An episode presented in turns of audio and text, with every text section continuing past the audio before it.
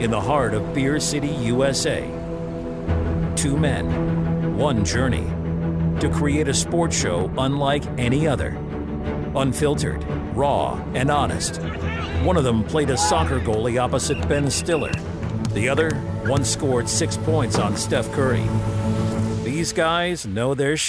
Let's go! Tank Spencer, Jeremy Greene, The Sportsocracy. Presented by Ingles Supermarkets. Low prices, love the savings. And welcome into the Sportsocracy here on ESPN Asheville 92.9 FM, 880 AM, and 1400. The Sportsocracy heard everywhere on the iHeart Radio app. Welcome into the program on this Tuesday into the Ingles studio.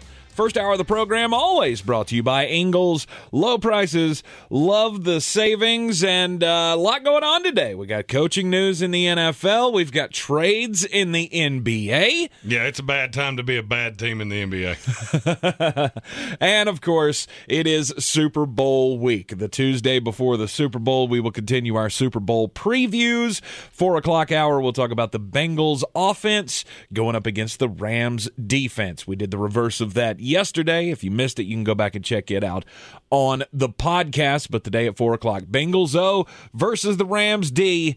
And everything else is going to happen uh, in the next two hours here. We might we might have more trades. We got the trade deadline coming up three o'clock on Thursday, so who knows? Yeah, if they could hold out and, and just okay, we could be done with trades for today. if you could do the rest of them on Thursday, that would be tremendous. It'd be tremendous. Don't forget, you can view the Sportsocracy live now uh, on YouTube. Just go to the sportsocracy.com. That live video is always posted right there in the dead center of the page and also up at the sportsocracy.com. We have your ability to choose the most overrated bands of all time. You can go to the website right now, thesportsocracy.com. You don't have to do anything. The poll will literally show up right in front of you. All you have to do is type in the URL, thesportsocracy.com. You can vote on it. Many already have. There were some issues with our our selections. Uh, the Who did not get in. As they shouldn't have. And I'm going to disagree. I think that was an error. You judgment. hate everything British. That's the. No, uh, I absolutely love Kate Beckinsale, so that's not true. I, they should have been in. That was an error in judgment. I'll own it. Nah, I don't have a problem with any of them that we haven't heard yet. Somebody somebody mentioned Lynyrd Skynyrd as well. Uh, you need timeout, probation for you. Um, I know you know Jeremy doesn't like it when I talk about hip hop. If you'll just stop with the Lynyrd Skynyrd hate, I would appreciate it. Please.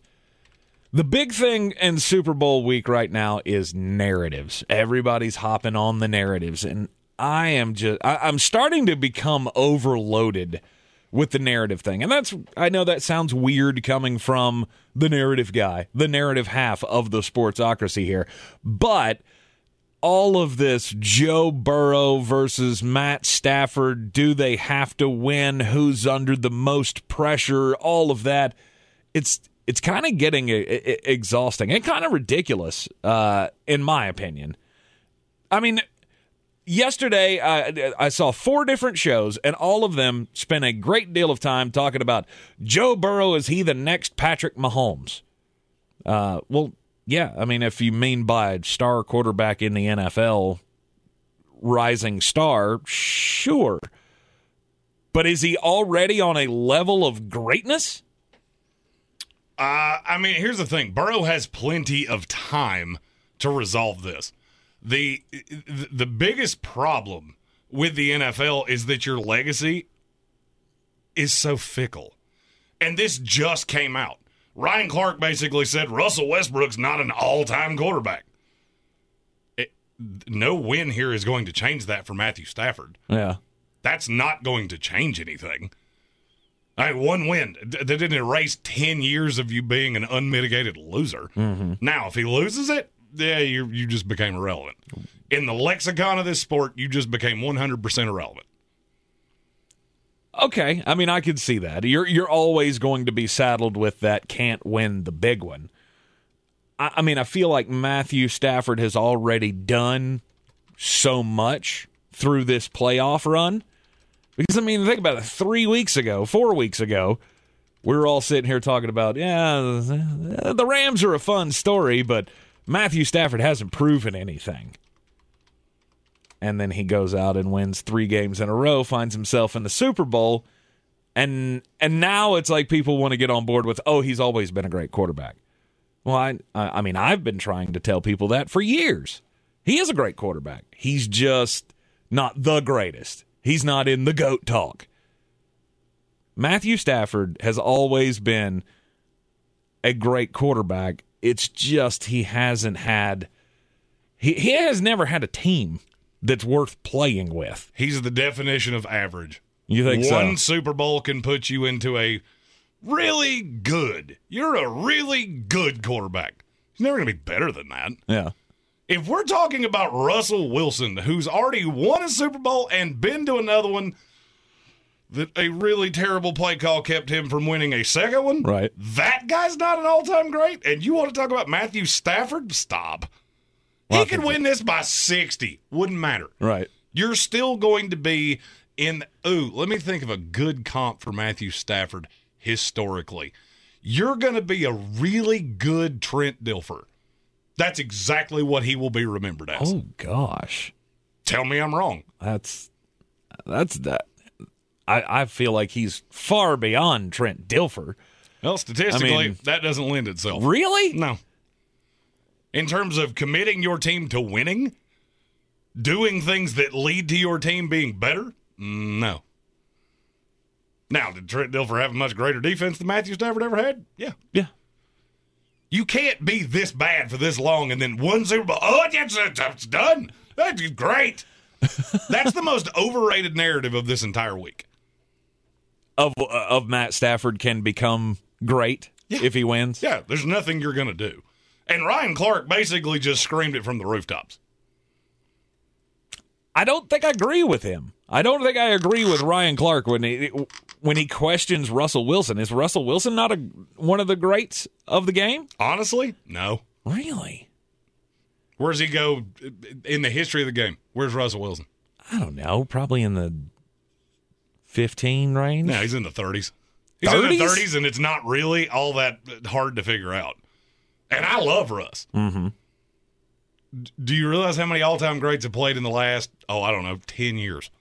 Uh, ben Drew, Tom Payton, Aaron Rodgers. Is he even in the stratosphere of any of the five I just said? No. No. Okay, now think about how many had been long gone. Right. He's nowhere near it. He's nowhere near it. Now, does he have another act? Yeah, he does. Mm-hmm. And will it be in Seattle? That's the question. Uh, yes, it, it will. it will be. It will be in Seattle. Okay. I mean, and and then to go on the flip side to Joe Burrow, and Joe Burrow obviously can become the first quarterback to win the Heisman and the national championship and the Super Bowl, and he's done it all in a span of three years. But I mean, I. I, I, was the guy who was saying this when we were talking about Patrick Mahomes going to back to back Super Bowls of okay, it's I mean it's a great start, but the rest of your career matters. It's way too early, in my opinion, to start talking about greatest of all times with guys like Patrick Mahomes and, and Joe Burrow. And I, and I would agree with that, but they're on a trajectory. Of course, the trajectory is phenomenal. And they've got a trajectory unlike anybody has seen.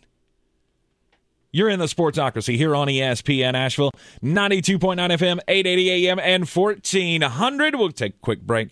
We'll be right back. Rogue Combat Club, Asheville's home for comprehensive martial arts training, has a goal for our community one that's stronger, more fit, and unwavers in its support of one another. Rogue Combat Club's instructors have competed at the highest levels and offer classes for everyone from young children to adults in Brazilian Jiu Jitsu, Muay Thai, and wrestling. Rogue Combat Club classes can help you boost your self confidence and self defense skills while weeding out the egos and intimidation found at other gyms. Join today at roguecombatclub.com. At Ingles, we know the ever present struggle of what am I going to make for dinner this week? That's why we started the Ingles Table. It's a website that brings the best chefs and food experts right into your kitchen. You can sort through hundreds of recipes for every occasion, watch how to videos, and print shopping lists to take to the store. It's all waiting for you at ingles markets.com. Ingles, Low prices. Love the savings.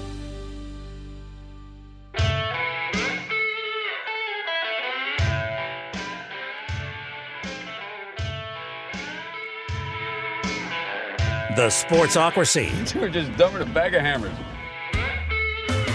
And welcome back into the Sportsocracy here on ESPN Asheville and on the YouTube stream. And, and y'all can hear us now. Uh, some idiot, me, forgot to plug the uh, camera mic back in. Uh, anyway, welcome back into the program. And uh, yeah, the, the the Super Bowl narratives are just they're they're crazy. But this is what we do. This is what we do leading up to every big game of how big is this game and what all is on the line. Is there a reputation on the line with Matthew Stafford? Sure. Not really. Really, uh, winning a Super Bowl, you don't think is going to help his legacy at all? No, I'm not saying it won't help it at all. He doesn't have a legacy. That, that that's the problem with Matthew Stafford. We get we get so beholden to the last thing we've seen. Let me just, for posterity's sake, for those of you that couldn't hear us a few minutes ago, the basic take here is who needs this more? Well, it's obviously Matthew Stafford. Joe Burrow is 24 years old. But what I'm gristling at is this idea that, oh, if Matthew Stafford, if he beats Joe Burrow, all of a sudden that will just sustain his legacy as a great quarterback. Will it, though? Will it really? He's played 182 games as a starter. He's mm-hmm. got 86 wins. Mm-hmm. He's 86, 95, and 1. But, but the Lions didn't have it. Oh, you mean they didn't have the greatest wide receiver, arguably, that ever lived? Weird. Yeah, I think they did. Yeah. That's weird. I think they did. Defense was never good, mm-hmm. but it was fine. They were competitive. Mm-hmm. Great quarterbacks take mediocre teams to higher heights than their than their talent would allow. And where that comes from is Ryan Clark coming out saying that he doesn't believe that Russell Wilson's an all-time great quarterback, which I think is absolutely stupid Thank you. but you have to put in the you have to put in where he falls. Is Russell Wilson better than Jim Kelly? Hmm, no. No. Yeah, I did the list of all-time great quarterbacks. Jim Kelly was 27. Oh, okay. So that just kind of puts in in perspective exactly where Russ would fall, because there's a whole lot of Philip Rivers, Drew Brees, Ben Roethlisberger that people just seem to forget. Troy Aikman, Steve Young. There's a lot that fall into that. Matthew Stafford's nowhere close to that. Mm-hmm. I don't care if they win this game by 70. and and and and maybe not. Now, if they run it back and do it again, then that would obviously change, wouldn't it? Not really. Really? Not. Re- I mean, you were a losing quarterback So, right, until all you went let- to the most talented team in the league. All right, let, let me throw this out there to you. What's Um, funny to me is the people that I hear defend LeBron James and then say Matthew. Wait, wait, a minute, or condemn LeBron James and then say, "Oh, this will make Matthew Stafford." Wait a minute. You do realize those two arguments are completely counterintuitive, right? Right, right. And I understand it's different sports. I get this is what, but this is what we do in sports. We chase the we we we chase the rings. We chase the rings all around. Whoever has the most rings, they've got to be the greatest of all time, right? Well, no, I mean Bill Russell. No, that okay. Then Robert Horry is the greatest NBA player ever. Right, right. But Matthew Stafford. Okay, so you already said Trent Dilfer, like the, comparing him to Trent Dilfer. I think that's ridiculous. I think he's way better than Trent Dilfer. He's a very was. wealthy man's Trent Dilfer. Uh, Joe Flacco. They're close. Similar. They're close. They're in the same ballpark. They're close. One of those things I hear people say, and, and this is kind of a two sided argument. One, wins and losses is not a quarterback stat. I think that quite possibly is the dumbest thing that people say to me on a very frequent basis. Okay. Name me a great quarterback that was ever a historic loser. Dan Marino. Uh, oh, oh, really? That's the one you want to go with. I'm going to give you one shot to take that back before I He never- absolutely eviscerate. He didn't win anything in the playoffs. You know what his record was as a starter? Oh God, it's probably great. He was 60 games above 500. Yeah, yeah, yeah. Oh, okay. So you tell me again that he was a loser. right. Couldn't win the big game. That's fine. Dan Marino's the Charles Barkley of, of, of the NFL. Of course. it's of fine. course. Matt Stafford's ten games below five hundred. I'm not, and I'm not saying that Matthew Stafford is, you know, Dan Marino or anything. That was just the first one that came to my mind of the first guy who couldn't win the big one. We know they had great regular seasons with the Miami Dolphins that just couldn't get the job done. Uh, John DeLon has started on fire in our uh, uh, in our comments. Oh, First of all, Ryan Clark has a lot of really bad takes that always seem to serve the purpose of being a hot take to get the spotlight on himself. Not bad. I, I don't know who hit that bell, but I I, I didn't disagree with him. The other one is it's really unfair to hold Stafford's time in Detroit against him. But why? Because it was a is that bad franchise Do that didn't do anything to help him win. I mean, he had Calvin Johnson, but aside from that, what else did he ever have? He was no better than Scott Mitchell. Stop that. Record wise, he's no better than Scott Mitchell. Same franchise. Also had a historic player on the team. It's the same lineup. That's the thing I don't understand. You can't hold that against it. Do you know how many bad teams have had good quarterbacks and been passable? There are several of them in the NFL right now. Mm-hmm. I just I don't understand why. It seems like Stafford is one of like a handful of guys I've ever seen that get a complete pass on the fact 10 years in you've never done a thing. And I hate to take this back to somebody that I love. I'd rather have Jimmy Garoppolo than Matt Stafford, and it's not really all that close. Oh my gosh. Why? Stafford is better at everything than Jimmy Mm-hmm. Garoppolo, is he not? Uh, no. I would say He got a better I would arm, say he's more accurate. and, and that's fine. Jamarcus Russell had a better arm than any of them. Mm-hmm. Jimmy Garoppolo is a leader. I could argue Matt Stafford's not. And the more and the closer we get to this game, I have a severe lean on it. Yeah. We'll talk about that Friday oh, with with Asheville Police Chief David Zach on location at the Super Bowl. Okay. I didn't know that until earlier today. What? That that Chief Zach would actually be at the Oh Super yeah, Bowl. yeah, yeah. Yeah. That has to be one of the great one of the great destination trips that I've ever seen. That as soon as I heard it, I went, "Oh, now I just want to hug you." Because you bought those tickets thinking your team was going to be there, Yeah. and they're not. Yeah, that's and this a- is one of those hallmark high water events of your life, and it's got a big old poo right in the middle of it that your team's just not there. This is just one giant stain on the whole experience of going to the Super Bowl Would when that- you expected w- your team was right. going to be there. All right, that, we totally didn't plan on talking about this, but I Yeah. have to ask this question. Okay. if you bought tickets to the Super Bowl, Mm-hmm. would you still be happy to go if your team didn't make it? Yes. See, I'm the exact opposite. That's I, I'm going to be honest with you. The reason I wanted to ask this, I've always respected Chief Zach. He's one of the one of my top five favorite people on this planet. Mm-hmm. But to be able to do that and have a good time, you're a better man than I am. Oh, absolutely. I mean, with Oh, the, you're a better man than I with, am. with the with the Super Bowl, it's an experience. Now, would I rather my team be there? Yes. Would I ever buy Super Bowl tickets, hoping that my team goes? No. Oh no, I No, would. wouldn't. Oh, I would. As a Jets fan, you would borderline have to win a lottery to get a Jets ticket. No, that sounds totally like something that you would do. Uh, just I'm buying Super Bowl tickets, and if we don't go, then I'm just burning the house down. But Like- see, I would do it knowing we were good. There's only really been a handful of times in my life that I could have justified doing it. right. So like I've back just in been dumbfounded by I'm too petty for that. If we lost the way that the Buffalo Bills lost, uh huh. I would ruin that experience for every person that went. there is no doubt in my mind that that would be the worst experience for everyone around me because I would hate everything. But why? Why do you choose to live in this in this in this little box Oh, of because it would angry be- Jets man? Because it would be fantastic if my team was there. right. But going to watch the Rams and the Bengals, yeah, I'll pass. And, and Kelvin You Joyner would had find a no great in point. Uh, See, because my luck, it would be. Let's see, what would be the worst? Bucks Patriots. That would be my luck. I buy tickets. Somehow Kyle Trask or Tom Brady comes back or something just to irritate me, Right. And that's what I have to watch. Now I know Chief Zach really well. He doesn't have a vested rooting interest against either of these teams. Mm-hmm.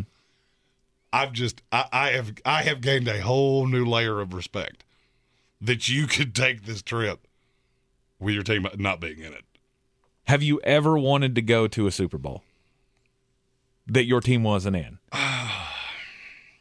like somebody it depends co- on how you're asking. All right, that. all right. So like just two to go. This is like two weeks before the game. Are you say asking that, me say a- the game's being held down in Atlanta, and buddy of yours comes up and says, "Hey man, I got an extra seat for the Super Bowl. You you want to go with me?" Doesn't matter who's playing. It's the Tennessee Titans and the Seattle Seahawks. Don't am I, care. Am I going as a member of the media or as a fan? You're going as a fan. Out. Really? Seacrest out. Wouldn't go in Atlanta. Wouldn't go in Charlotte. Wouldn't go if it was at the Harrah's Cherokee Event Center right down the street. Why? Out. No way. No way. Why? Even if my team was bad and I had mentally checked out on it long Oh, ago. yeah. No, I'm good. Now, you give me a media cred and you get me in some of those circles. Yeah, now I'll go. And now you'll go. Yeah, now I'll go. That's that's a weird way to look at things, but okay. I'm not going to lie. I don't love the in stadium experience.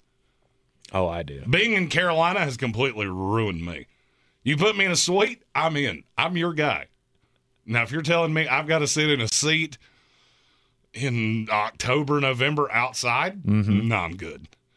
And I get to deal with uh, uh, some meatball that's had 47 beers, no, I'm good. Wow. Because, see, at my house, I'm the meatball that's had 47 yeah, beers. Yeah, yeah. So so so just Brian Hall just totally ruined the experience of an NFL game for you by taking Oh you to the suite. that's. I'll be honest with you. I hadn't been in an arena or a stadium of any kind before that in quite some time. I've had really well, since you went to the ACC luck. tournament, Yeah, and that was good, but I had I had a connection there. right? You were you were rooting for Florida State. Well, no, not even that. I'm friends with a member of Leonard Hamilton's family, so I had access that's, you know, not. It's better. I'll put it this way: it's better than what you could have gotten. right. So th- that was kind of the the high side for me. All right. So Jeremy is not interested in sports fan things unless he gets extra perks that the rest of us don't get Correct. access to. Correct. S- Totally makes sense. Completely fits the mullet persona. Correct. Understood. Yeah, I don't. Completely understood. That that's just. I, and I totally didn't mean to derail the conversation. That's been No, I mean- that's been bouncing around my head. No, it's it was an important discussion to have. It gave us a nice window into the mind Well, and, and the Super Bowl could be a little different because it cost about six grand just to get in the door. See, that's what I'm saying. The Super Bowl is is an experience, and I don't have to be a fan of one of the teams in it to want to be a part of that entire scene. I do. Just all of the fan fest things that are going on, the the Super Bowl parties that are going on around the stadium. Like it's just a different kind of an atmosphere rather than a week two game of the regular season. Yeah, not to me. Yeah. Yeah, I'm, not, I'm good. I'm good. I don't want to. I mean, for me, even if I went, I don't want to do all of those things. Oh, the look at the it's the red carpet. It's the uh, what is it, the Vogue or Maxim or one of those does a party around the Super Bowl every year. Yeah. I'm good. I'm good. I don't want to. I don't want to. If we said we could get you into the party, then you're in. What kind of beer are they serving? And Oh, come on. If we're going to like the Playboy party, oh no, that's different. right? Like that's a hundred percent different. or whatever. I mean, it doesn't have to be that. It could be Apple. Go out. It could be the Apple I, I party. won't carry an, an Apple phone. You think I would go to the a bunch of nerds with pocket protectors talking about the analytics of the Super Bowl? Yeah, I'm good. I, I'll pass. No, Don't ask me why my no, Joe Exotic voice and my Apple employee voice is the same because I don't. I, I don't have a good answer to that. Yeah, no, not at all. John DeLon said HD TV and the average fan now being a nitwit that doesn't know anything about football has really dulled the experience and the desire of going to a football game.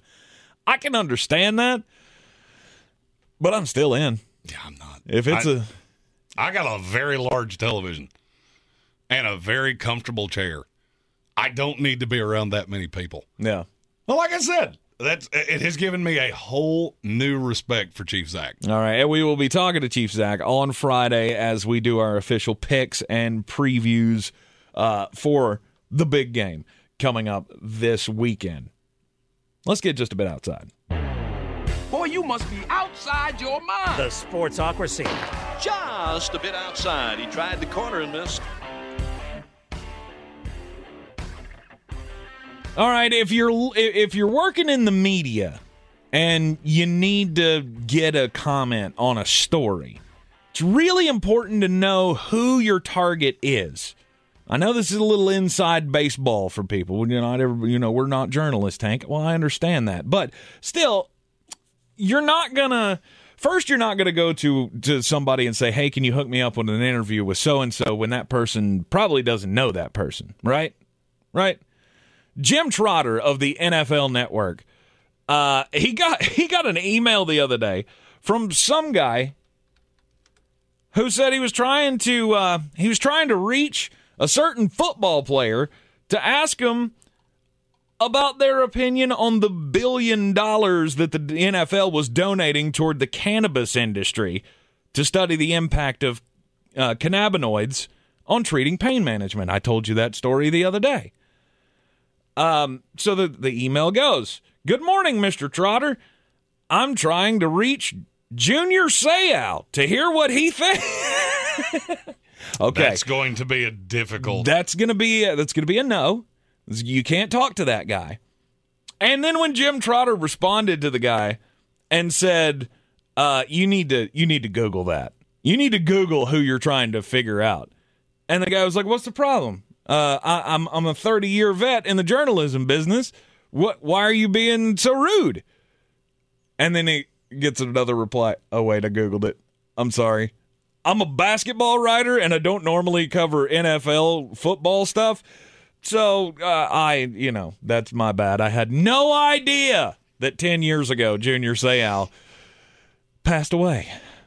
That is the weirdest thing ever. Now, it's also sparked a discussion. If you're Jim Trotter, was he in his because he posted this out on social media? He put the screenshot of the email and everything, tried to black out the guy's name, but apparently he didn't do it very well it must have shown up well on his phone that he had blocked everything, but you could still kind of see like apparently this guy works for Kevin Durant in some form or fashion or Kevin Durant's website or something. Let me just be really Should honest it- with you. should Super he have done nerdy people, if we want to find out who it was, you can do the little. Oh, oh, absolutely. look, I smudged it out. You can do that till you're blue in the face. I can find out who it was in three seconds. Right. And that was the thing. The guy's phone number, his contacts, all that stuff were on there. So there are some people who are going, oh, look at this idiot trying to get a hold of Junior Seau, who's been dead for 10 years. And then there's the other side that are going after Jim Trotter for saying you should not have put his stuff out on social media. Because now Yeah, I'm fine with you've, you've essentially doxed him and everybody's got his phone number. I, I mean, Who, who cares that much? But- who cares enough to call that number? I have no idea. I've seen this story three times. I didn't even notice it until you pointed it out to me. I'm not going to call you, no. Uh, your stupidity is out there for everybody to see, as well it should be. as well it should be. Don't do that. And don't Just a precursory, just one Google search. GTS. That's the other thing. How did he come up with the name? How did he come up with the name Junior Seau to talk about cannabinoids? I have no idea. It's beyond me. We have breaking news. Don't hit the stupid Oh, button. Ah, I want to hit it. Arch Manning has trimmed his list. He will no longer consider Clemson. Oh, However, we're not really close to a declaration. I don't know what Clemson would had to have done for him to say, nope. yeah. He's been there twice, but they're now out. The report among people close to him say that the decision is now down to Alabama, Uh-huh. Ole Miss, Georgia, and Texas. So you're saying This there's a kid chance. better be really good. If we talk about his recruitment for three full years, you better be really special. I've always said I feel like it. You know, part of me feels bad for building these guys up this way because it never it never comes to fruition. It they never pay off on what they're built up to be. There's only one. There's only one that I can think of that has done it, or two. One is Ken Griffey Jr. We were all talking about him when he was a wee little feller. And then the other one is LeBron James. LeBron James spent his high school career in the spotlight, being on the all the magazine covers, and will he be the next guy? He's the only one that's ever lived up to him. Those two guys, I think, are the only two that have ever been able to live up to the standard that we all had in our minds of this is what this guy is supposed to be. Now, Arch is completely different because his daddy was, or his uh, his uncle was Peyton Manning. You know, it'd be different if he was, you know, if he didn't have Peyton as the standard bearer there. I feel I just feel like we're setting ourselves up. I mean, it's like Bronny, LeBron James's son. Do we think that he's going to be? Does he have those hopes that he's going to be the next greatest of all time? Of course he does. Uh, in the comments, John DeLon said, I've heard several recruiting guys say that Arch, if Arch Manning's last name was Smith, he'd drop about a half dozen spots in the quarterback rankings. Maybe so. It's funny you said it that way because I said the exact same thing about Eli Manning about 15 years ago. His name was Eli Smith. He would have been a third round pick. Right. I don't know. Do you uh, have you? I mean, have you been scouting him already? Have you been scouting Arch, Arch, no. tape? No, I don't do high school tape. I'm look. We can't draft you, so I don't care. Speaking of drafts, first set of seven round mock drafts officially out. Yes. Excellent. AFC East currently out. NFC East will be out tomorrow, along with the South of both the AFC and the NFC. Yep. And we will have uh, all of those continuing to come out until we get each and every team covered. Don't forget to subscribe to the Sportsocracy on YouTube so you can get uh, all of our content as it comes out. NBA talk. We haven't done this in a while. Feels weird. I, I feel like the NBA season doesn't start until the trade deadline. Pretty much. Pretty much because I mean you've had uh, where where are we at? We're like sixty games in, No, fifty games in, something like that. No, you're not that deep because the season runs until the end of April. Oh, the so Hornets I saw this morning. They were what twenty 55. You're Yeah. right at 55. Yeah, they're twenty That's eight further than I and twenty seven. So anyway, two big trades. Trade deadline's coming up Thursday at three o'clock. And there's nothing there's there's been nothing breaking on the Ben Simmons stuff, all of that. That seems what everybody wants Although to talk about. if I were. Portland or if I were Philadelphia, I would call right now and go, "All right, just hear me out. I saw what you got for C.J. McCollum. I will give you Ben Simmons for Damian Lillard, and just see if Just see if they'll do it. just see what their response is. That's what New Orleans did with. We'll give you Josh Hart and two first round done. Whoa, that is not how I thought that was going to go. and you got Larry Nance Jr. in the deal too. Oh yeah, the New Orleans Pelicans and the uh, Portland Trailblazers have made a big uh, a big trade, as have the Pacers and the Sacramento Kings. The Pelicans are getting C.J. McCollum, Larry Nance, and Tony Snell. Tony Snell's the most irrelevant part of that deal. I, one of the most irrelevant parts of a deal I've ever heard. Uh, and then the Blazers, in return, will get a 2022 first round pick, highly protected. I have to imagine. It just said protected, so I don't know. Fifth through 14th. It's back into the lottery protected. So if it lands in the top four, it does convey. Oh wow! If not, it will. It'll have another protection next year. I Right. have no idea what that is. They get two second round picks. Woo. They get Josh Hart, Who's had a good year? yeah, Thomas Satoransky, Who didn't even play for them? Nickeil Alexander-Walker, Yay! and Didi Louzada. Yeah, that's that is that. You remember when in Jack and the Giant Beanstalk he had the money and he took the money and he or the goat or what? What was? What did he give up for the magic beans? A cow. cow. Yeah. Cow. Yeah. Uh, I'm not a big fairy tale guy, so sorry. The the the the Blazers had the the cow money Uh huh. and they get, they went to New Orleans and they said, "We'll give you these magic beans. Would you like them?" And, and then and the, the the what I've heard about this is, oh look how much cap space Portland has. Who cares? Who in the who in their right mind looks at a Portland team that is now Damian Lillard, Anthony Simons, and a bunch of dudes, Right. And goes, "Yeah, I'm going to win a title with that." Damian Lillard has to be sitting at home right now, going, "Get me out of here." Well, I don't know with the moves that they made. I think I read earlier where they only have like $68 million on the books next year. Oh, they So have plenty of cap space. Here's Yeah. the problem: nobody's going to take it. Nobody will take their money. No, name me the biggest free agent signing in Blazers history. Right. Scottie Pippen, Yeah, how'd that work out? where they gave him $80 million. Hey, look, and and and look, I'm Evan Doyle in our comments said, should the Kings just sell the franchise? Yes. I, I think the NBA should contract ten teams. I know they never will. No, I'm well aware of that, happen. but they should. Because there is about a third of the NBA that makes it absolutely unwatchable. If the Houston Rockets gave me season tickets, at mid court in the front row, you would have to put a fresh hundred dollar bill on those every single night to get me to use them. Mm-hmm. Kings, But you have- same way. But you have one good off season, and you could you could be right back in the mix what? of things. Uh, And how exactly are you going to do that? I don't know. You, you think Uh, you're you going to said the convince Houston James Rockets. Harden to sign with the with the Blazers? You said the Houston Rockets, and you. I, I mean, Houston had what they brought in uh, Russell Westbrook and Chris Paul. I mean, at least their their franchise was in the playoffs yeah, those and, years. and where'd you get to? Oh, oh nowhere. Oh, okay. You were like the sixth loser. Well, Tremendous. I- well, the other a step up for the Portland Trailblazers would be winning a playoff series. Yeah, and for me, I'd rather just be terrible. That, you know what? Just trade Dame Lillard for Ben Simmons. At least I, you'll trend on Twitter about once a week. Right. Otherwise, nobody's paying attention. Who cares? Yeah. Who is looking at that team going, oh, yeah, I can. There are uh, literally, I, I did the math earlier when this trade broke. There are a third of the teams in the NBA that you could contract them right now and no one would care. The Houston Rockets, Oklahoma City Thunder, Sacramento Kings, San Antonio Spurs, Portland Trailblazers, New Orleans Pelicans, Orlando Magic, Detroit Pistons, Indiana Pacers, Washington Wizards. Mm-hmm. Just, cut get, 'em just all. get rid of all of them. Nobody would care. Divvy out the players.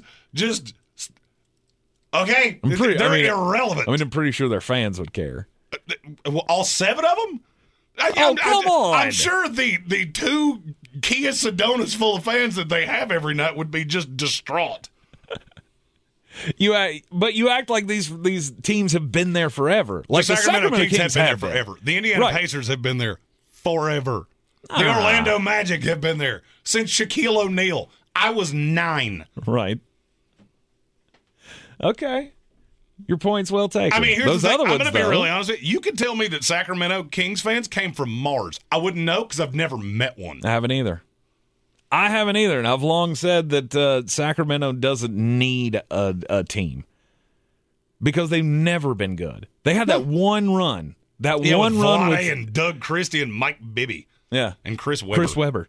Chris Webber was on those teams. kind of buried the lead there. That that was on. I was getting ready to say that was the first Hey, one that I was now they say, have Domantas Sabonis. which is Oh, they He's a- won. they won a- that deal by a lot. Yeah, he's an excellent player. Sacramento Kings in their trade with the Indiana Pacers, they get Domantas Sabonis or Domantas Sabonis, Jeremy Lamb, Justin Holiday, and a 2027 second round pick all go to the Kings. The Kings in return send the Pacers Tyrese Halliburton, Magic beans. Buddy Hield, and Tristan Thompson. I I- look. I, I know that I cover the NFL draft much more aggressively than I cover the NBA draft. Right. I do cover the NBA draft as well. I, I'm going to give you a strategery. If you're a Charlotte Hornets, Sacramento Kings, any of these small market teams, mm-hmm. if you draft a player that in their rookie year everybody loses their mind about, trade them immediately. Immediately. What is the high side for Tyrese Halliburton? And just I need you to understand, I like him a lot. The high side? High what side, can he best ever could be? Possibly be. I- There's a player in the NBA that I'm that, that's kind of what I'm looking for is a name. I don't know. He could be Donovan Mitchell if everything broke the right way. Okay. If everything broke the right way. Right. You just gave up a player that is almost that right now. Multiple time All Star. Mm-hmm.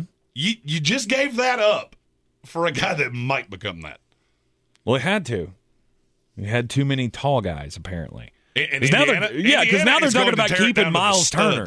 It- the Indiana Pacers, if you really need chairs in your house, they will sell you some stadium seats. Eight dollars, they'll give them to you right now. I mean, since this broke, they've been talking about, oh, well, Miles Turner, there's no need to trade him now because he's happy. He's happy to be with Tyrese Halliburton. So, And, and I mean Malcolm Brogdon, yay! yeah. that's that'll be a fun team. That'll be a fun team that th- their primetime games get played on ESPN eight, the Ocho, right after squirrel skiing and cornhole.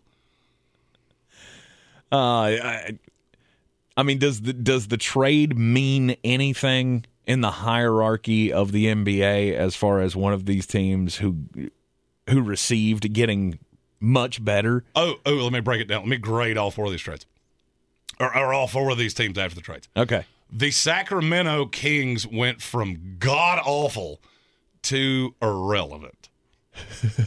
the Portland Trailblazers went from irrelevant to horror awful. The New Orleans Pelicans, they're they're just I, don't even really know how to describe that. I think they still have to wear name placards to work. Like, hey, who's that guy? That's our second string point guard. Uh, I don't know his name, but I, I know he wears a jersey too. So we should probably figure out who he is. And This doesn't- Indiana, if I lived in the stadium, I would go to dinner when the game started to get away from them. Nice. We have Caris LeVert and Miles Turner. Because you've got Yay. because you've got everybody trying to spin this like, oh look, now that Domantas Sabonis is in Sacramento and he teams up with De'Aaron Fox, this is going to be another level team. No, it's not. Oh, I mean, it'll help. I mean, De'Aaron Fox is the best point guard that, that Domantas Sabonis has ever played with. Sure. However, it's still Sacramento. Mm-hmm. You could give Sacramento three times more money than any other team in the NBA had. They would still be bad. Right. I mean, Uh, these are all our- bottom feeding teams in the NBA right now. Uh, Havoc in our comments said, I work right next to the King Stadium. We're so much busier when the Lakers or good teams come to play. oh yeah. Yeah, that's. I have always said this about baseball and the NBA. You could cut a third of the teams, and it would fix no less than 60% of your problem. Okay. Fewer teams, fewer games. better teams, Yep. more enjoyable basketball. That's Yep. why I've always laughed at the NBA is But that way, they're Charlotte- pouring so much money into the G League. Who in the world cares about the G League? If you can't play in this watered down NBA, you would have to give me eight dollars to come watch you play. Right. The only reason it's even worth turning on is there are a few guys that will end up being back into the lottery picks. Mm-hmm. But if you did that, then then you know Charlotte wouldn't have a team probably. Oh no, Charlotte's, We'd- Charlotte's we'd in the top twenty. You've got enough talent now. If you're if we're gonna do it, now is the key time to Right, do it right. ever because you are in golden shape. Right. I feel like most years though that we'd be on the chopping block. And here's the, I, I know exactly what you're saying. Yeah. I don't know that you would. Hmm? I don't know that you would. All right. Anyway, I don't I don't feel like if you wanted to run from law enforcement, Mm-hmm. a, a Sacramento Kings game would be the ultimate place to hide because no one would ever see you. Oh, what if they catch me on camera? Nobody's watching it anyway. I was going to say Who that, cares? that you're going to be the only one there. What would I mean? That you'd be easy to find in that case. yeah, you'll be. Oh, look, I'm on television. That must be that guy. If, anybody was watching this, I would be terrified. I've just tried, I've, I've seen all of the uh, all, all of the prognostication after all of this. Like, oh, this team, this makes this team better. Like the the Pelicans, the C.J. McCollum. This sets them up when Zion Williamson comes back. well, Zion, at the rate Zion Williamson's going, he's going to be playing nose tackle for the Raiders before it's all said and done. Right. He's going to spend three years with the team, play 14 games. I did thoroughly enjoy the Pelicans putting that out of look at our starting five of CJ McCollum and Jonas Valanciunas, Brandon Ingram, Zion Williamson. Is that a recent picture of Zion? Because that does hmm. not look like the guy I saw. It does not. It does not. Jeremy, you got the picks of the night coming up next. Well, it can't go any worse than last night did. So oh, yes, No. We need a rebound here in green on green. He'll give them to us coming up next. Hey guys, I'm Ziggy, your local Philly girl, owner of Ziggy's Bakery and Deli. I've created a traditional northern deli with only the most authentic cheesesteaks outside of Philadelphia, served with provolone, white American, or Cheez Whiz. Our other classic deli sandwiches are made with the best quality meats and cheeses, available sliced by the pound. Join us for breakfast for house-made bagels with our custom cream cheeses. Or for something heartier, try a pork roll, egg, and cheese or house-cured lox. Ziggy's Bakery and Deli, in the corner of Asheville Commons, 1550 Hendersonville Road, open 8 to 3, Tuesday through Saturday. I believe real estate isn't about properties, it's about people. I am Clarissa Marshall with eXp Realty, serving all of Western North Carolina. Navigating the home buying and selling journey can feel overwhelming at times, and that's why having an agent who cares about you and your needs is key. I'm a native of Western North Carolina, and I close over a home a week. I'm an expert in the market, pricing my sellers correctly to net you the most money, and working as a skilled negotiator for my buyers. Please give me a call today at 828 774 6343 to set up a complimentary market analysis. coffee's for closers only. Get him the money. Then when you get the money, you get the power. That watch costs more than your car. Then when you get the power, then you get the woman.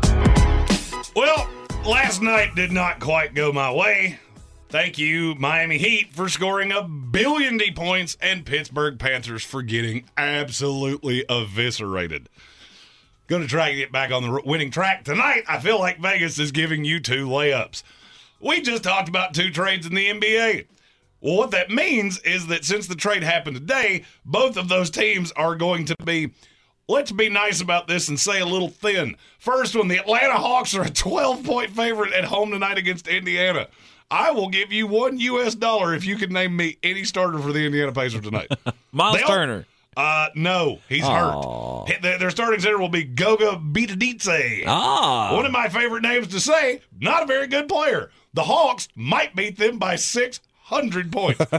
Give me the Hawks minus the 12, under the 226. The the Sacramento Kings are at home tonight. They're only like, they're only catching 7. Uh, they might be worse than the Indiana Pacers. The Wolves are going to demolish them because they have nobody that's going to stop uh, big uh, Karl-Anthony Towns. Seven's not nearly enough. Give me the Minnesota Timberwolves and easily under the 232. Go and do likewise, gents. The money's out there. You pick it up, it's yours. You don't, I got no sympathy. And so you're just you're just gonna pick on the teams that are shorthanded. I like it. I like it. Sometimes when you need a win, you got to go to the most obvious uh, obvious place to get it. Yeah, let me tell you exactly how that Timberwolves Kings game is going to go. As somebody that plays a lot of NBA, NBA DFS, because about the only bigs that the Kings have are Alex Len and Richaun Holmes. That's who gets to guard Karl-Anthony Towns. uh, they will have 12 fouls in less than 30 minutes combined. And Karl-Anthony Towns might score 60. You can take all those wagers over to betus.com, betus.com. Use the promo code Sportsocracy. Get a 125% deposit bonus on whatever you put in up to $2,500. Again, the, the promo code Sportsoc- Sportsocracy at betus.com.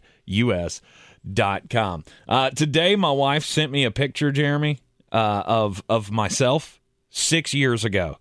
And I was standing at a Mardi Gras parade, and I looked like I should have been afloat in the Mardi Gras parade. I was a massive human being six years ago, and thankfully, I can definitely tell the difference today on the difference in my body shape with PhD weight loss. This program has been going phenomenally for me. I could definitely tell the difference.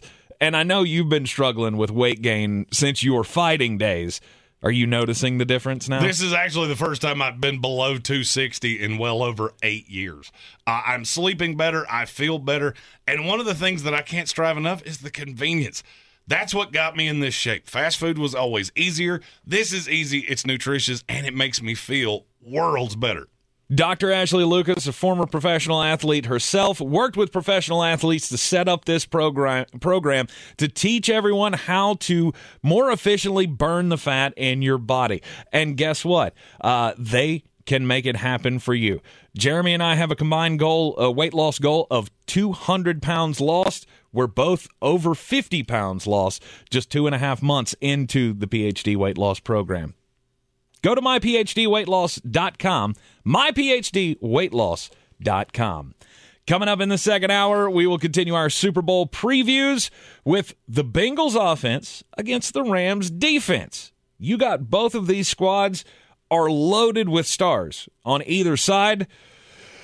Oh, I I'm really trying hard to figure out who has the advantage here. I'm glad we're doing this exercise 'cause it's helping me work through some things uh, as we head to the big game this weekend at SoFi Stadium in Los Angeles. Bengals offense versus the Rams defense. Plus, we've got a whole slew of happenings when it comes to coaching hires, GM hires, uh, all of it coming your way in the Sportsocracy. Also, you can go to thesportsocracy.com, vote on our overrated band bracket.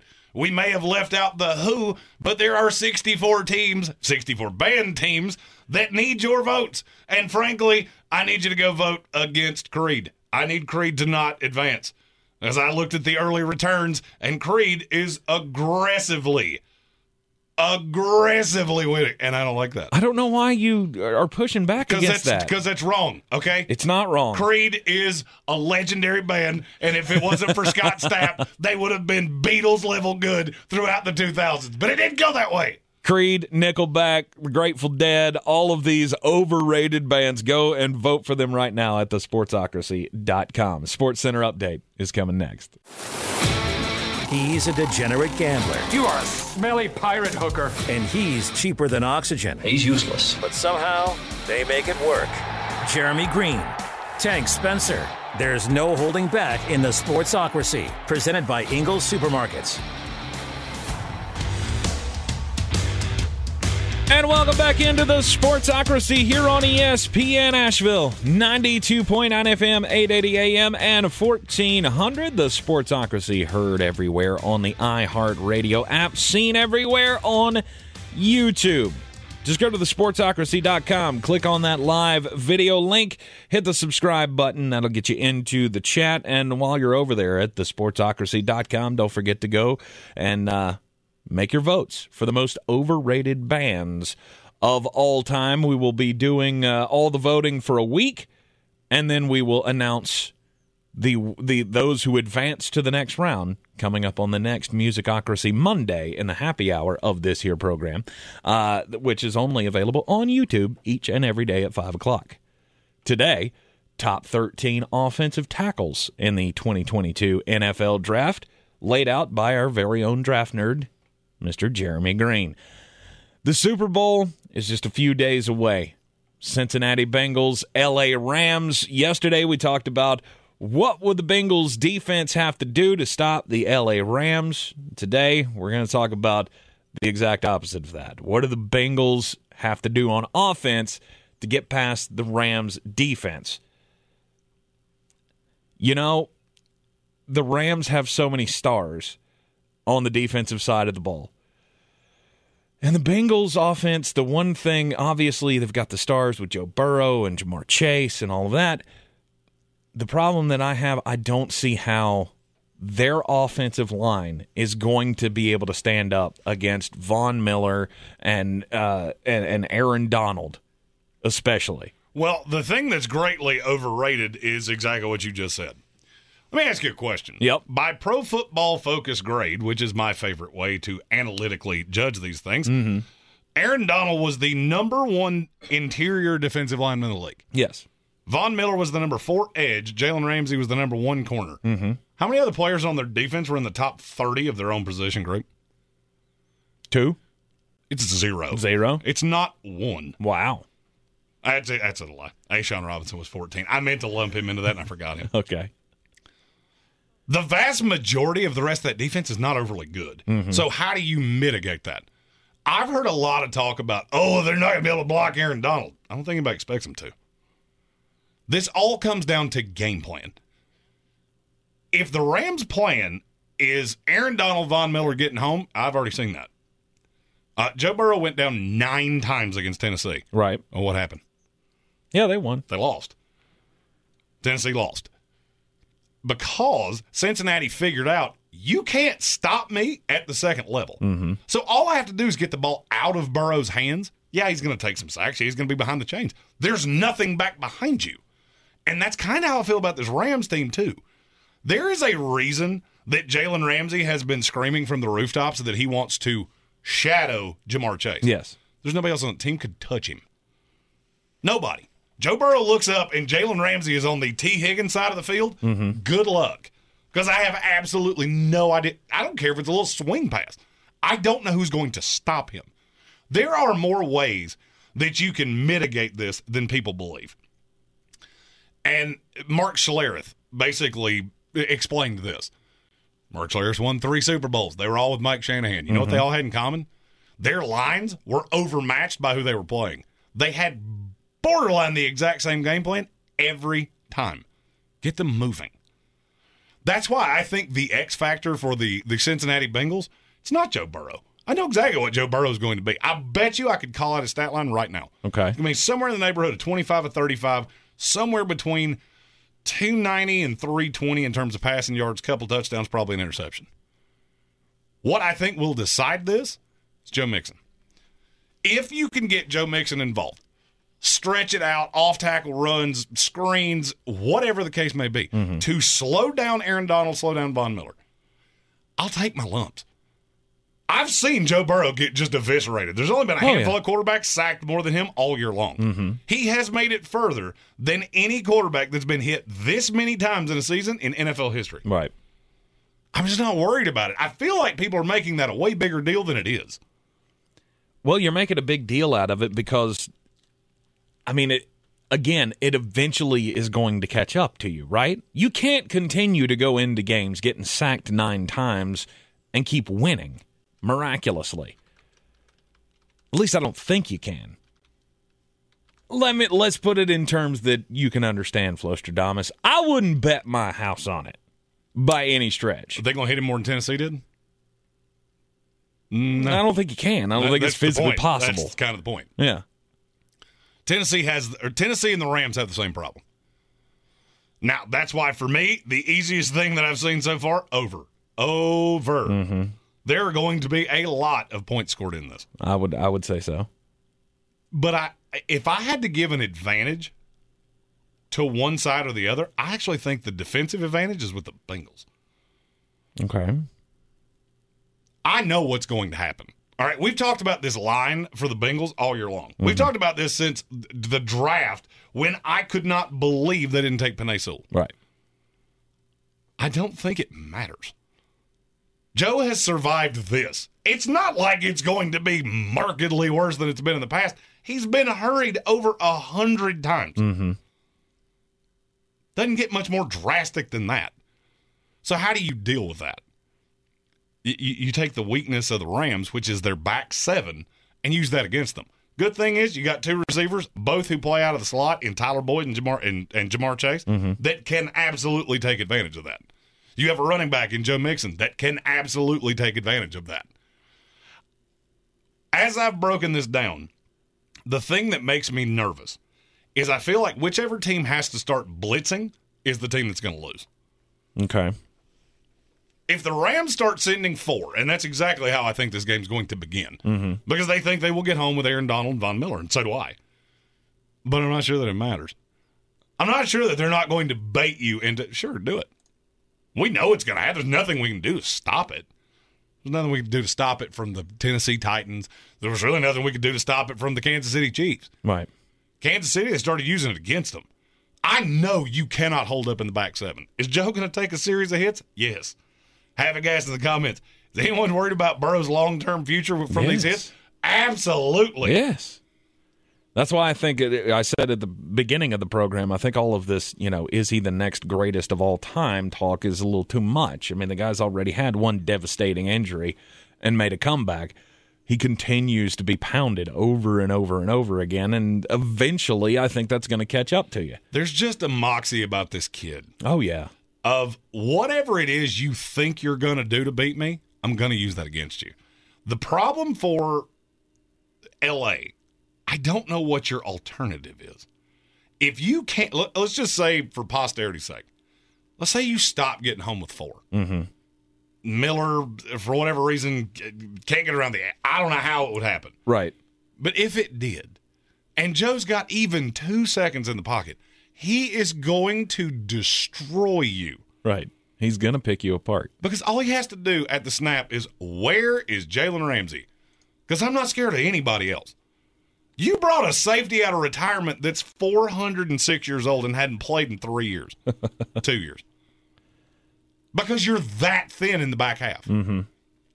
That's probably the worst way you could be set up to take Joe Bur- to take on Joe Burrow of any way a team could be built in the NFL.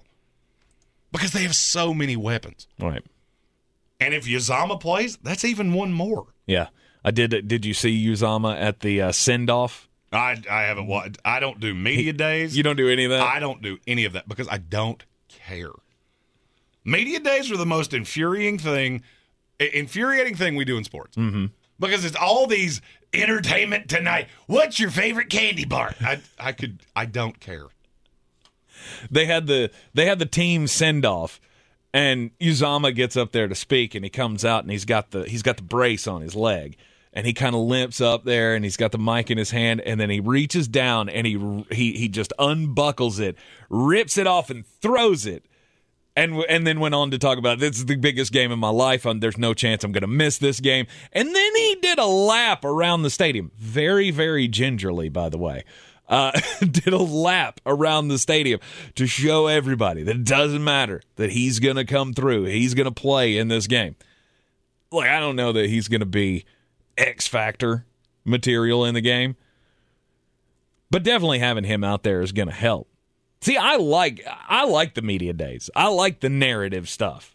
I like seeing Aaron Donald get up there and compliment his teammates on on the journey here, and that we all have one goal. And seeing uh, Andrew Whitworth up there talk about how he'd go to war for his teammates. I think it's all part of the show, and that's to me what the Super Bowl is. The Super Bowl is the ultimate football show of the year. It's the culmination of everything that we have we have done this for. We have done this since August, and the Super Bowl pays it off, regardless of who's in it. Now, when it comes to the Rams defense, I hear what you're saying, but there, well, there's just this narrative what, that this is the impenetrable defense. It's not. No, it's not an impenetrable. No, it's defense. really not. It's. I mean, it's fine. Right. I, I. I mean, are they the most dangerous defense that the Bengals have faced? I'd say yeah. I'm going to say aggressively no. No. no. Who? Who was it? The best defense they've played. At least in these playoffs they remind me a lot of Tennessee. They look a lot alike. If they don't get home, they are doomed. Mm-hmm.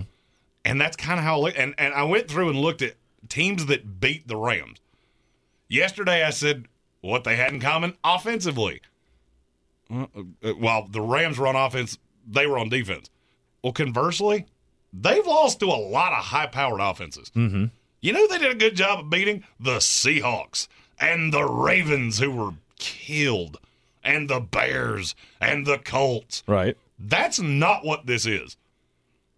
Who's the best quarterback? Take Tom Brady out of it because, well, they just had your number. I felt good.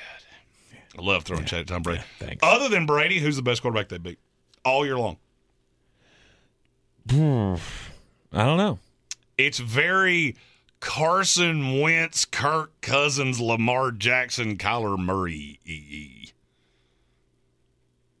Okay. They didn't beat a lot of high level. They beat a lot of Davis Mills and Jared Goff and uh, Daniel Jones. High level quarterbacks cut through them like a hot knife through butter because they did exactly what I just said. Oh, I'm terrified of Jalen Ramsey. Just don't throw it at him. Right. It's real easy.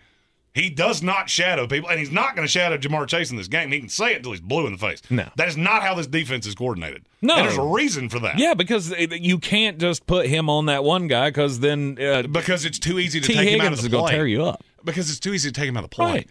If you see Jalen Ramsey lined up man on man with Ja'Marr Chase, what do you do? You go away from him. No. Send him the opposite direction.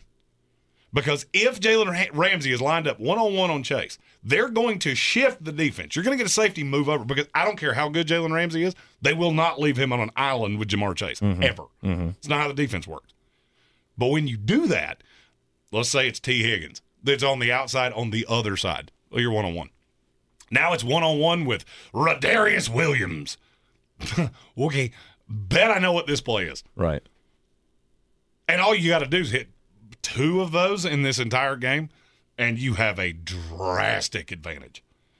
It's the reason it won't happen. So to me, it becomes very easy to look at this and go, okay, we figure out uh, we figure out where Jalen Ramsey is, run the play the opposite side. Yeah. What's your what is your response to that? Simplify it for Burrow, and I'm not saying he needs it simplified. Mm-hmm. They're gonna get home on you. So every play, run away from Jalen Ramsey. If you break down the metrics, plays that went to the Jalen Ramsey side. How many defenses in the NFL were better QBR? QBR allowed by your defense.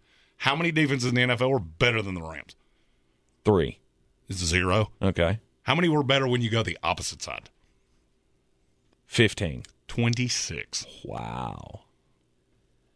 So all they got to do is just shade away from Jalen. And that's hard to do because Yeah. they do have two elite. Pa- it's not nearly as easy as I'm making it sound. Of course. But if you can figure out a way, I don't think this defense is as big of an advantage as everybody thinks it is. Yeah. I, I mean, we now, t- granted, you do need to understand. I said the exact same thing about Tampa Bay last year, so not like I hadn't been wrong before. Yeah. I mean, we talk about Joe Burrow like he's, you know, this infallible quarterback, like ice in his veins, just and and and a lot of it's true.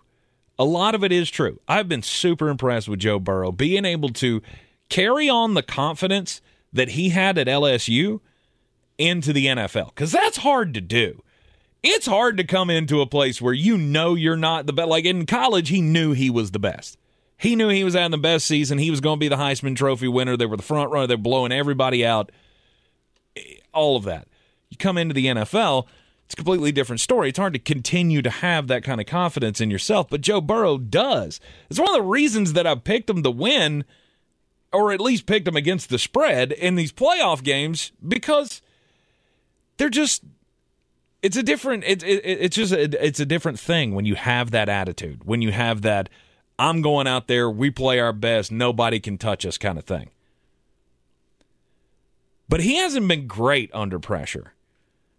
The stats show that when he is under pressure in these playoffs his passer scores have dropped dramatically and and uh, and I know that they happen that happens with many quarterbacks. I get it. I'm just saying if you can get that pressure, then that's gonna have an effect. Is it this is it the end all be all? No, Tennessee proved that already. Tennessee proved you could still get beat and still get after Joe Burrow. Uh, ooh, let's play a fun game. Just since you threw out a stat that I can completely invalidate. Oh, okay. Uh, passer rating in a clean pocket. Mm-hmm. What is Joe Burrow's? I don't know. What uh, is it? 112. Okay. Matt Stafford's is 112.1. Okay. What's their passer rating under pressure? Markedly lower. Uh, Stafford's is an 80. Burrow's is a 90. Okay. If pressure's going to affect anybody in in uh, on Sunday, it'll be Matt Stafford. And to me, that's not even doubtable. Yeah, no- Burrow's been under pressure all year long. Sure. Sure. And his his passer rating in the playoffs when under pressure, it's it's at 40 now. It's it it's different than it was when he, when he was in the regular season. I'm not saying that that's an infallible stat that that just shows you that he's going to crumble under pressure. What I'm saying is he may be uh he may be mortal after all. He has been pressured more than any quarterback in the NFL. Of course he there has. were only two all season long that had fewer turnover worthy plays than Joe Burrow. Mm-hmm. Tells me everything I need to know. Matthew Stafford, conversely, had one of the highest turnover worthy play percentages. Yes. I, I I'm telling you, the closer we get to this game, the more and more I'm leaning one way, and it is getting harder and harder for me to get off of it. Well, I'm glad you you have a uh, a lean one way or the other because I'm still up in the middle. I don't know how this is going to play out, but we'll continue to do the preview throughout the week here in the Sportsocracy. Coming up after the break, we're going to get to the weird news of the day. Also, NFL coaching news all over the place, and Jeremy's got five on it. Did you know select Ingles Markets now offer curbside service? Shopping has never been easier with all the quality and service you expect from Ingles. Visit ingles-markets.com to find a store near you and start shopping. I believe real estate isn't about properties, it's about people. I am Clarissa Marshall with eXp Realty, serving all of Western North Carolina. Navigating the home buying and selling journey can feel overwhelming at times, and that's why having an agent who cares about you and your needs is key. I'm a native of Western North Carolina, and I close over a home a week. I'm an expert in the market, pricing my sellers correctly to net you the most money, and working as a skilled negotiator for my buyers. Please give me a call today at 828 774 6343 to set up a complimentary market analysis.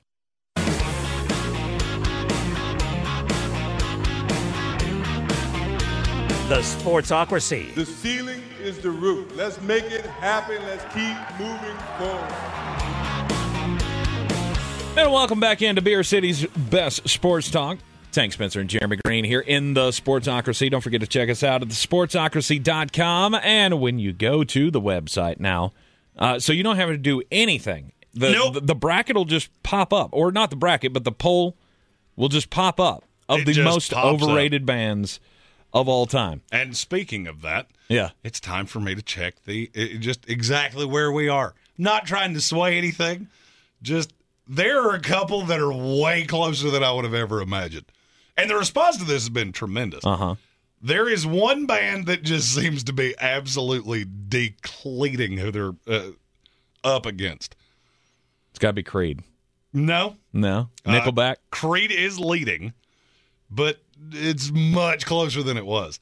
Uh, Nickelback is leading by a lot. of course, They were up against the Eagles, so I guess that makes sense. of course it does. Uh, what I'm not allowed to call them the former name, the Chicks. The Chicks. They're up by a whole mess. Uh-huh. So if you want them to not advance, you should probably get to voting. Who did they get matched up against? Uh, Journey. Journey. Well, which I laughed and went, well, that's that's going to be a lot. There are way more lower seats winning this than I could have ever imagined. Sure. Your Nirvana take is not going well. Oh no. They are getting scattered, smothered, and covered by Rascal Flatts. As they should. As they should. Because, you know, I just threw it out there because I know it's a divisive band. Lots of people don't like Kurt Cobain and the screaming and all the, you know, the unintelligible words and, you know, heavy music is divisive in and of itself. I knew that was going to happen. Where's Florida Georgia line? Uh, I I remember they were in a Oh, they got it. they were in a matchup that I went, you could very easily win that. I think they wound up with Dave Matthews. They are. They're up by quite, Yeah. quite an amount. I am dumbfounded by how many lower seeds. Oh, this is, I love this topic so much. But yeah, you go to the website, it literally appears. You'll see our faces. If you count to five, the whole survey will come up. You can go through, vote item by item. I I cannot wait till we get to the small part of this. Oh, yeah. Where there's eight and we can really deep dive on them and Oh, we're gonna because that's what because we're gonna do. We're gonna run this just like it would be any regular tournament on Musicocracy Mondays. We are going to go full on in. I've already been uh, been working up my resumes for each of the of the bands that I expect to go on. I'm gonna have to do more if all the lower seeds win. over Because I thought for sure, I thought for sure that the bigger bands would win just because they're bigger bands, and some of these some of these bands aren't even rated to be overrated. uh, over half of the matchups are currently either at 50-50 or within just a handful of votes on each side. Mm-hmm. 55 45 somewhere in that neighborhood. Uh, one was f- 51 49. So I mean there's there's been a lot of votes. We're only a day in. Tell your friends, share it on the uh, there's a post on our Facebook that you can share on your Facebook. Your friends can go vote. You can talk about it, and then we can all be one great big There's- happy family talking about how bad U2 is. Oh yeah, they're they're your favorite too, huh? Weird. Uh, oh, they're not my favorite no, to win. to it. win this thing. Oh no, they're not my favorite to win. They're not your favorite to win And it. I'm I'm not going to tell you, but as the person that can sit back and see all the numbers, my favorite to win is it, it- they're winning aggressively Uh huh. in their first round matchup, and it makes me very happy. Oh gosh, If you watch the bracket release, you can probably figure out who I'm talking about. that's that's awful. It's awful. You all should be ashamed of yourselves. Nah, I think you're doing it just fine. But uh, okay, we need some we need some Creed love. So the, the Creed lovers, I need you to go vote against us advancing. And yes, I have adopted Creed as officially us. Yeah, you got to go find uh, an affliction store or something. Is there one of those around? An Anybody- affliction? Yeah, you like, uh, you know, this sells bro clothes. Uh, well, I mean, you just have to go vote for Motley Crue. Okay, the most famous thing about Motley Crue, it's all bad and has nothing to do with music. Take from that what you will. Wow. Okay. All right, let's get weird. On the weird scale, there's Vegas, there's Florida, and there's Asheville. Let's get weird, Asheville. Oh, Judgment Day has come for a woman who stole a whole bunch of money from a whole bunch of kids. This it's it's heartbreaking. It's heartbreaking to hear that someone would steal eight hundred and thirty-five thousand dollars from a school. It's one of the things you just don't do. What do we say? Don't do crimes. Don't do crimes. Don't do crimes. Now, uh, this person ends up getting a year in prison. One year for stealing $835,000 from the school. The school was St. James Catholic School in the LA suburb of Torrance. And the accused, now convicted and now sentenced, is 80 year old nun Mary Margaret Kreuper. And she was stealing the $835,000 for paying off her gambling debts. this is Jeremy's grandma got got caught. She was hiding out in the nunnery and has been stealing money from the school for years, for 10 years. Between 2008 and 2018, she stole $835,000 from this school and uh, finally has been brought to justice and this 80-year-old nun's going to have to spend a year in prison and pay back the $835,000. Don't know how you do that. Don't do crimes. Just okay. And if you have gambling debts, that's that's bad. Don't, I mean- if you can't afford to lose it, don't bet it. exactly. know when to stop before you start. How's that? How's that all work though? By the way, I mean, and if she doesn't have eight hundred and thirty-five thousand dollars just sitting in the bank, how the hell is she going to pay all pay back all this money? I mean, I don't feel like you can make that much as a Walmart greeter in Torrance, California. I mean, that's a question for uh, uh, Asheville Police Chief David Zack, not me. right? I've never gotten into that problem. No, and and thankfully so. Mainly thankfully I so. really like my thumbs. Wow. A zoo in Britain has a they have a problem. They have a slew of endan- endangered species. Okay. Well, apparently the the females it- it's mating season. So apparently the females are not wanting to do that. Don't know why. They're on strike. Maybe they're just, you know, I don't know. But they have a very interesting solution to this problem. They hired a Marvin Gaye impersonator to visit the enclosure and croon love songs. Really? Setting the I don't- mood. I don't I don't know that that's how that works. Let's I- get it on. I'm gonna assume that it's not. Like, I mean, like, do you really think that these animals are going? I mean, I get what they're trying to do. Hey, the language of love knows no species. And and I got news for you. I love Marvin Gaye, I love Marvin Gaye too.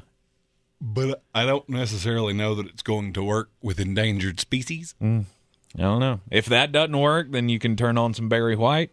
If the Barry White doesn't work, uh, maybe you can call the Dave Matthews cover band. That was Satellite. I don't know. That seems like a really weird way to Dave try. Matthews. To, I don't know. That's a weird third choice. I mean, I, fr- I mean, it wouldn't have been as weird if you'd said like Slayer, but Dave Matthews is a weird call right there. That's a. You're doing some angry things if you're listening to the That's- Slayer. I mean, that's just. I mean, okay. Dave Matthews. I don't think that would have been in my top 100. really? No. Dave Matthews is like easy listening. It's great at like a wedding reception dinner. Okay. Apparently, we see Dave Matthews Band differently. I don't know. Dave Matthews Band in our most overrated band bracket, which you can go to thesportsocracy.com and vote on. Indeed, indeed. Uh, wow. So, yeah, we'll, we'll we'll see if that pays off for him. I mean, is this a thing that they have done before? Uh, no. And it worked? Apparently, this Or- was the idea of a new zookeeper. Call him a zoologist. Is that really the word for that? Yeah. A zoologist. Yeah. So can you just put ologist on the end of anything? Pretty pretty much. okay, I'm a beerologist. a gamblingologist. Wagerology. That's too hard to say. The school of wagerology. That doesn't that doesn't work for you. Okay. All right, uh, we we've got the coaching carousel continuing to turn. Uh, kudos to Jeremy yesterday for breaking the news before the bro- news broke on Dennis Allen getting the job with the uh, New Orleans Saints. Made all the sense in the world that you would stay inside the organization with all of the things that you have stacked against you as the New Orleans Saints. Well, Eric Bieniemy was a legitimate candidate. What I was told is that he saw the plan and went, "No, I'm good," Mm-hmm. and I don't blame him. Dennis Allen, though, very widely regarded around the NFL, and that's the thing with New Orleans. You better be able to play good defense because your offense is bad. Oh yeah, and that's taking the Alvin Kamara thing out of it. We don't talk about you know legal things. We're not lawyers and we're not judges, so let's say that resolves itself. You're still not good offensively. So you know, uh, I like the hire. You want to keep things in place because the defense is what you have going for you. Right. Now the question is who's going to run the offense? Um, somebody with very limited options. Um, it's it's not going to be Eric Bieniemy though. No. Uh, he's going back to Kansas City. I saw an article this morning like, what will be Eric Bieniemy do? Will he leave and go take another job somewhere else? He's been in this job for five years and hasn't gotten higher. I mean, do you think that moving away from the Kansas City Chiefs and the success that they've had is going to do him any favors? I mean, it possibly could because one of the knocks on him has been he's not the play caller, and he's the play, play caller. Mm-hmm. So if he takes over the play calling role for somebody else, maybe that could help him. But is that a risk that you would be willing to take? Well, I mean, no. I, firmly believe that Eric Bieniemy could have this job if he wanted it, Mhm. I, and that's just what I have heard and me spitballing. Because they they kept this around for. If you remember, I said Dennis Allen was getting this job within an hour of Sean Payton stepping down. I remember. Because that's the first thing I got told. Mm-hmm. Was this is Dennis Allen's job if he wants it. Then they warmed up to Eric Bieniemy, brought him in, and I just don't think he. At this point, if you're hit, why? Right. I, th- I think that's the thing that's really underrated in talk about some of these high level coordinators. And Byron Leftwich is a perfect example. He could have had the Jaguars job. I, there's not an opinion. I know that definitively. Yes. He didn't want it under the circumstances that they gave him. And I'll be honest with you, I don't blame him. Now that Tom's gone, you can go back to, to Jackson or to uh, Tampa Bay with the weapons you have. You're going to be able to put together a cognitive offense. And then you don't have the, well, you only did it with Tom excuse. Right. Makes all the sense in the world. If I'm a coordinator and I have one of these one of these high level jobs, the enemy in Kansas City, I'm not just taking anything. I'm going to choose. I'm going to pick and choose what I want. Right. I mean, just look. Dennis Allen's a perfect example of this. Do you realize how long he's been a coordinator? It's been a while. I mean, he's been he he's been New Orleans' coordinator for six years. Well, he got a shot as a head coach with the Raiders. That was eight years ago. Mm-hmm. He's been with the Saints since. Yeah. He was a senior defensive assistant, uh, and, and then he was the coordinator since. So this was this was his seventh year as the defensive coordinator. Okay. I, I know how widely regarded this guy is. He could have had other jobs if he wanted them. Mm-hmm. He's still only forty nine years old. Right. He sat around and waited this job, waited for this job. This is, this is where he's comfortable, and I don't blame him. I mean, if I was if I was a, an assistant in the NFL, I would be doing the exact same thing. I get we want answers now, and we we want all of this to pan out the way that we want it, regardless of you know where you stand on the coaching situation around the league. But why would some of these coordinators take these jobs? Why would you want to be the sacrificial lamb? I don't. I want to go to a team that's got a shot to win. I'm not taking a job just to take a job, Right. And that's that, that's what I think a lot of people struggle to understand. I think that's what a lot of people believe. A lot of people believe that it's better to be a head coach for a bad team than it is to be a really good coordinator with a really good team. And I can tell you right now, the narrative around the league is that's not true. No.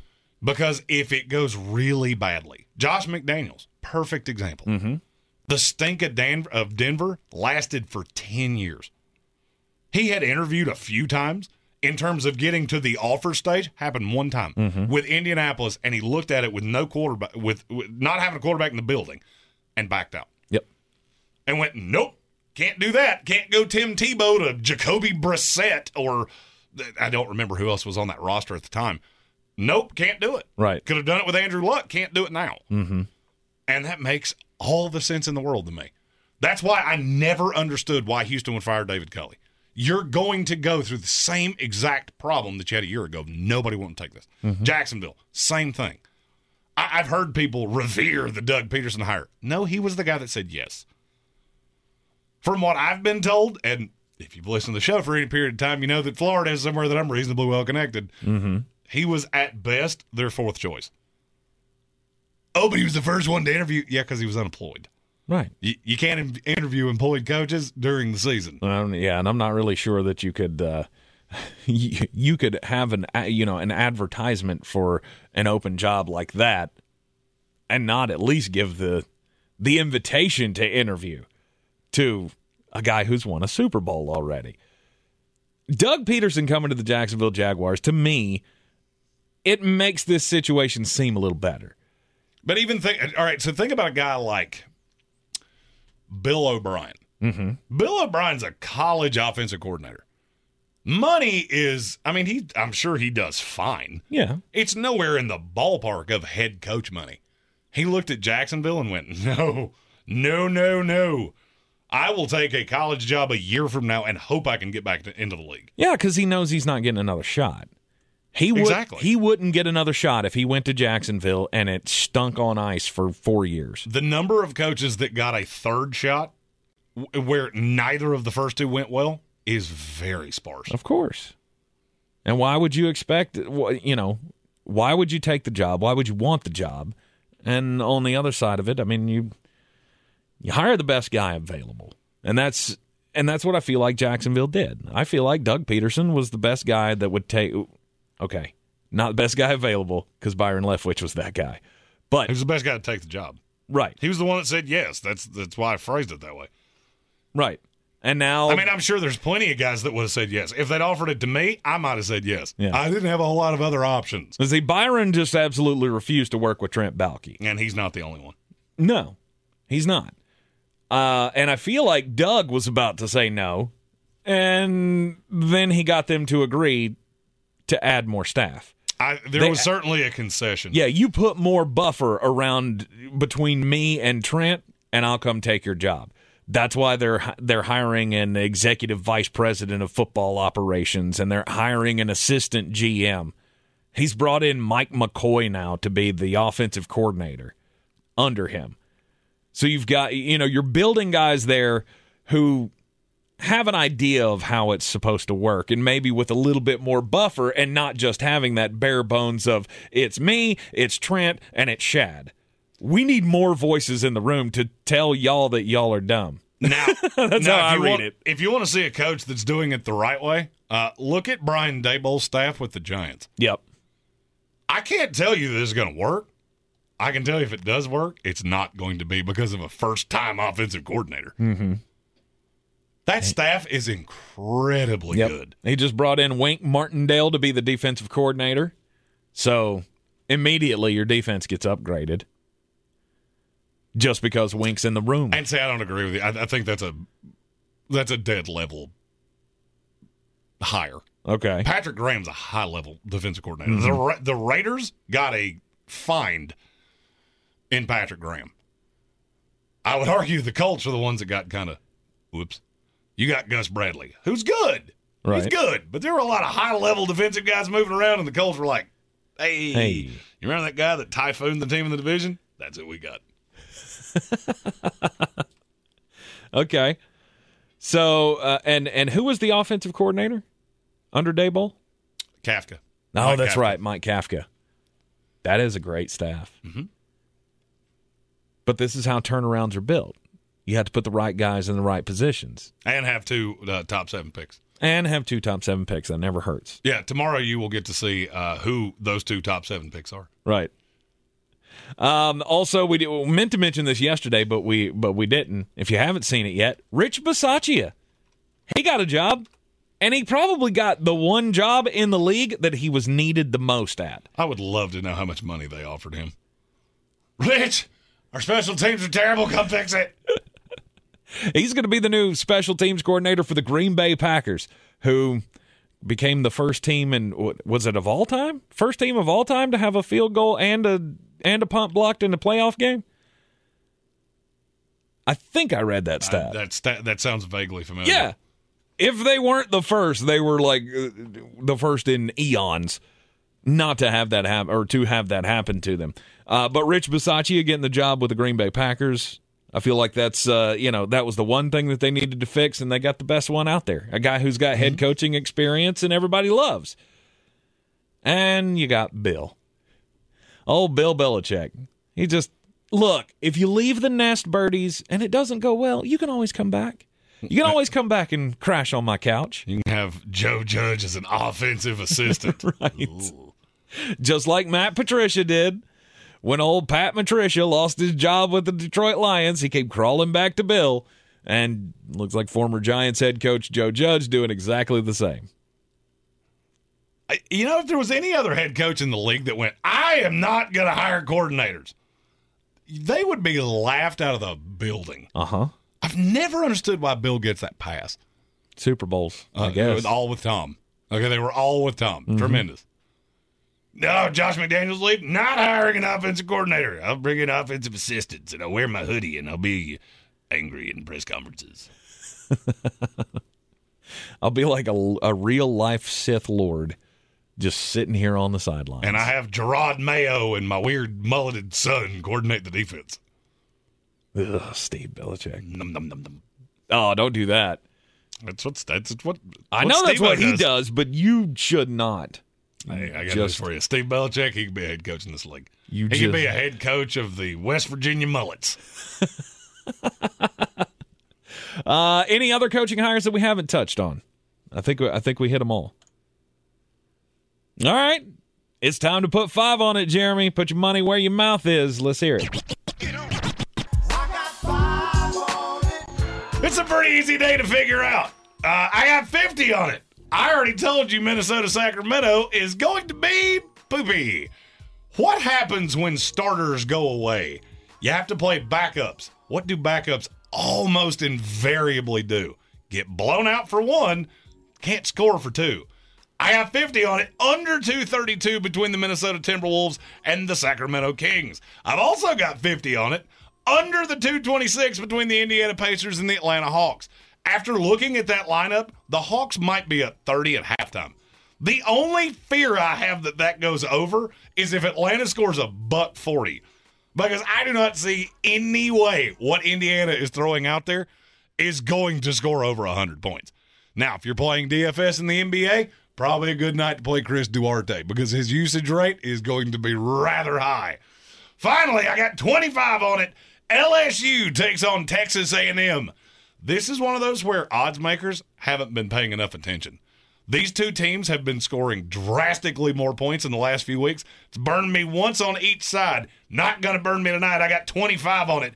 Over 133 between the LSU Tigers and the Texas A&M Aggies. All right, and you're only down ten bucks. Started out the year with five hundred Hey, dollars. we've, we've spun around in Yep. circles. I need a good night. Go need to go 3 and 0 tonight. Let's do it. You can take all those wagers over to betus.com. BetUS.com. Use the promo code SPORTSOCRACY and get a 125% deposit bonus on whatever you put in up to $2,500.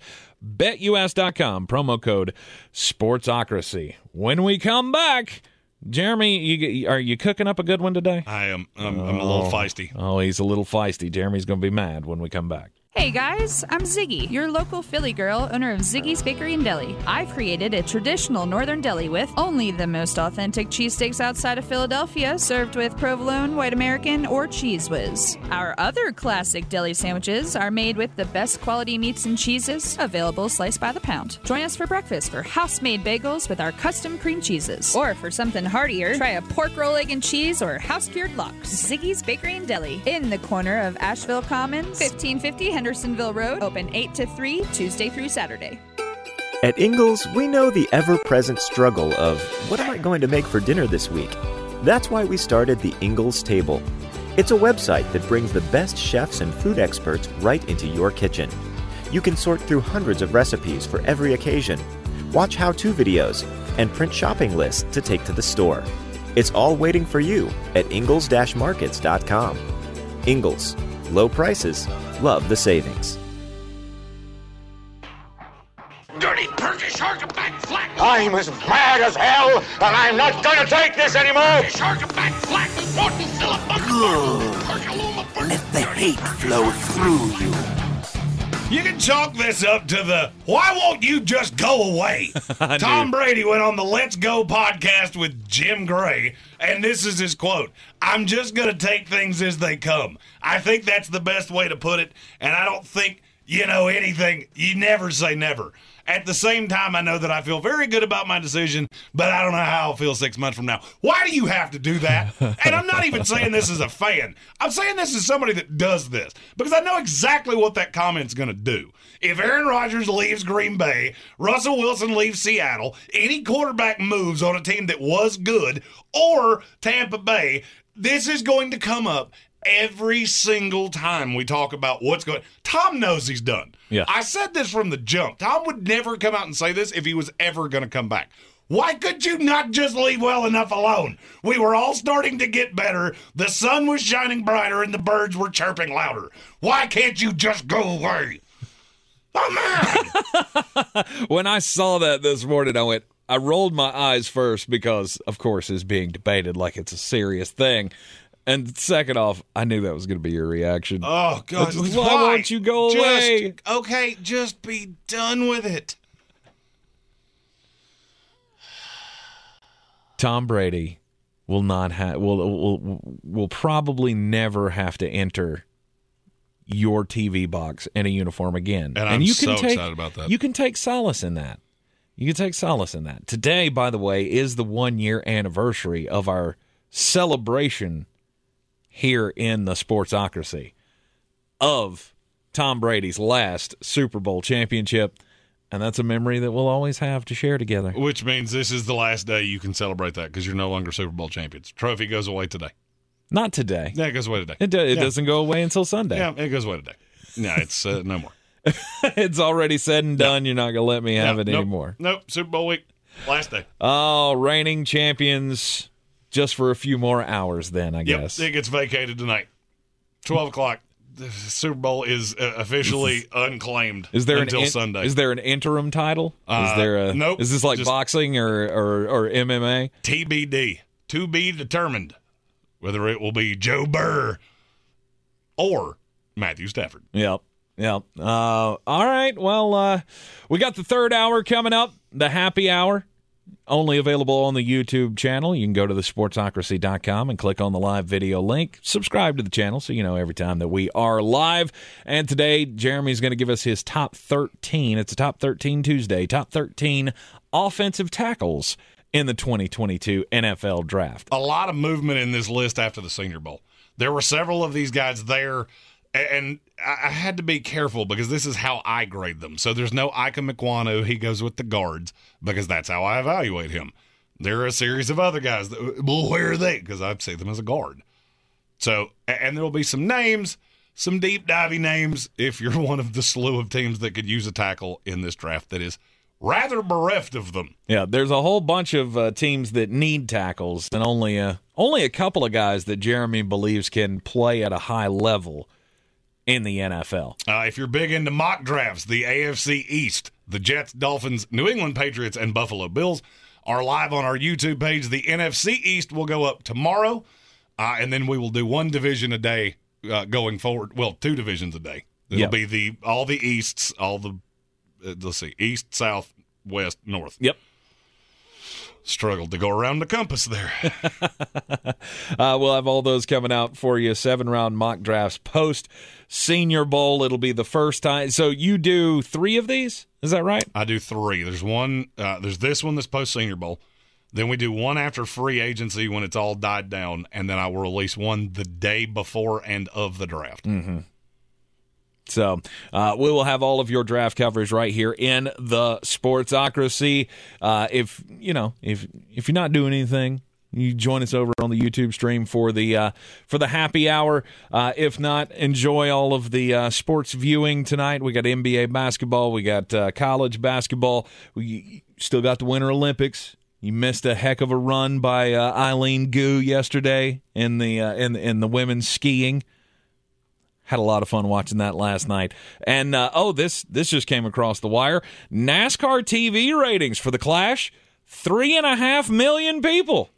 That's that's something next to those NFL numbers. Uh, yeah, the hundred million, uh, fifty Yeah. million average. Yeah, but it was still good for NASCAR. Oh, it was absolutely good for NASCAR, and that's the most watched Clash that we've had since 2016. That's an impressive number for a race that doesn't count. indeed, indeed, it does not count, but it was. Uh, it. I think it counted for everybody who tuned in because everybody was thrilled with it. And who knows, this could be a little bit of a bump. The caveat to that uh, most viewers since 2016 thing, yeah, it's also the first time since 2016 it's on been on network television. So you you got that to go on as well. Third hour is coming up next. TheSportsocracy.com. We'll see you back here tomorrow at 3 on ESPN Asheville.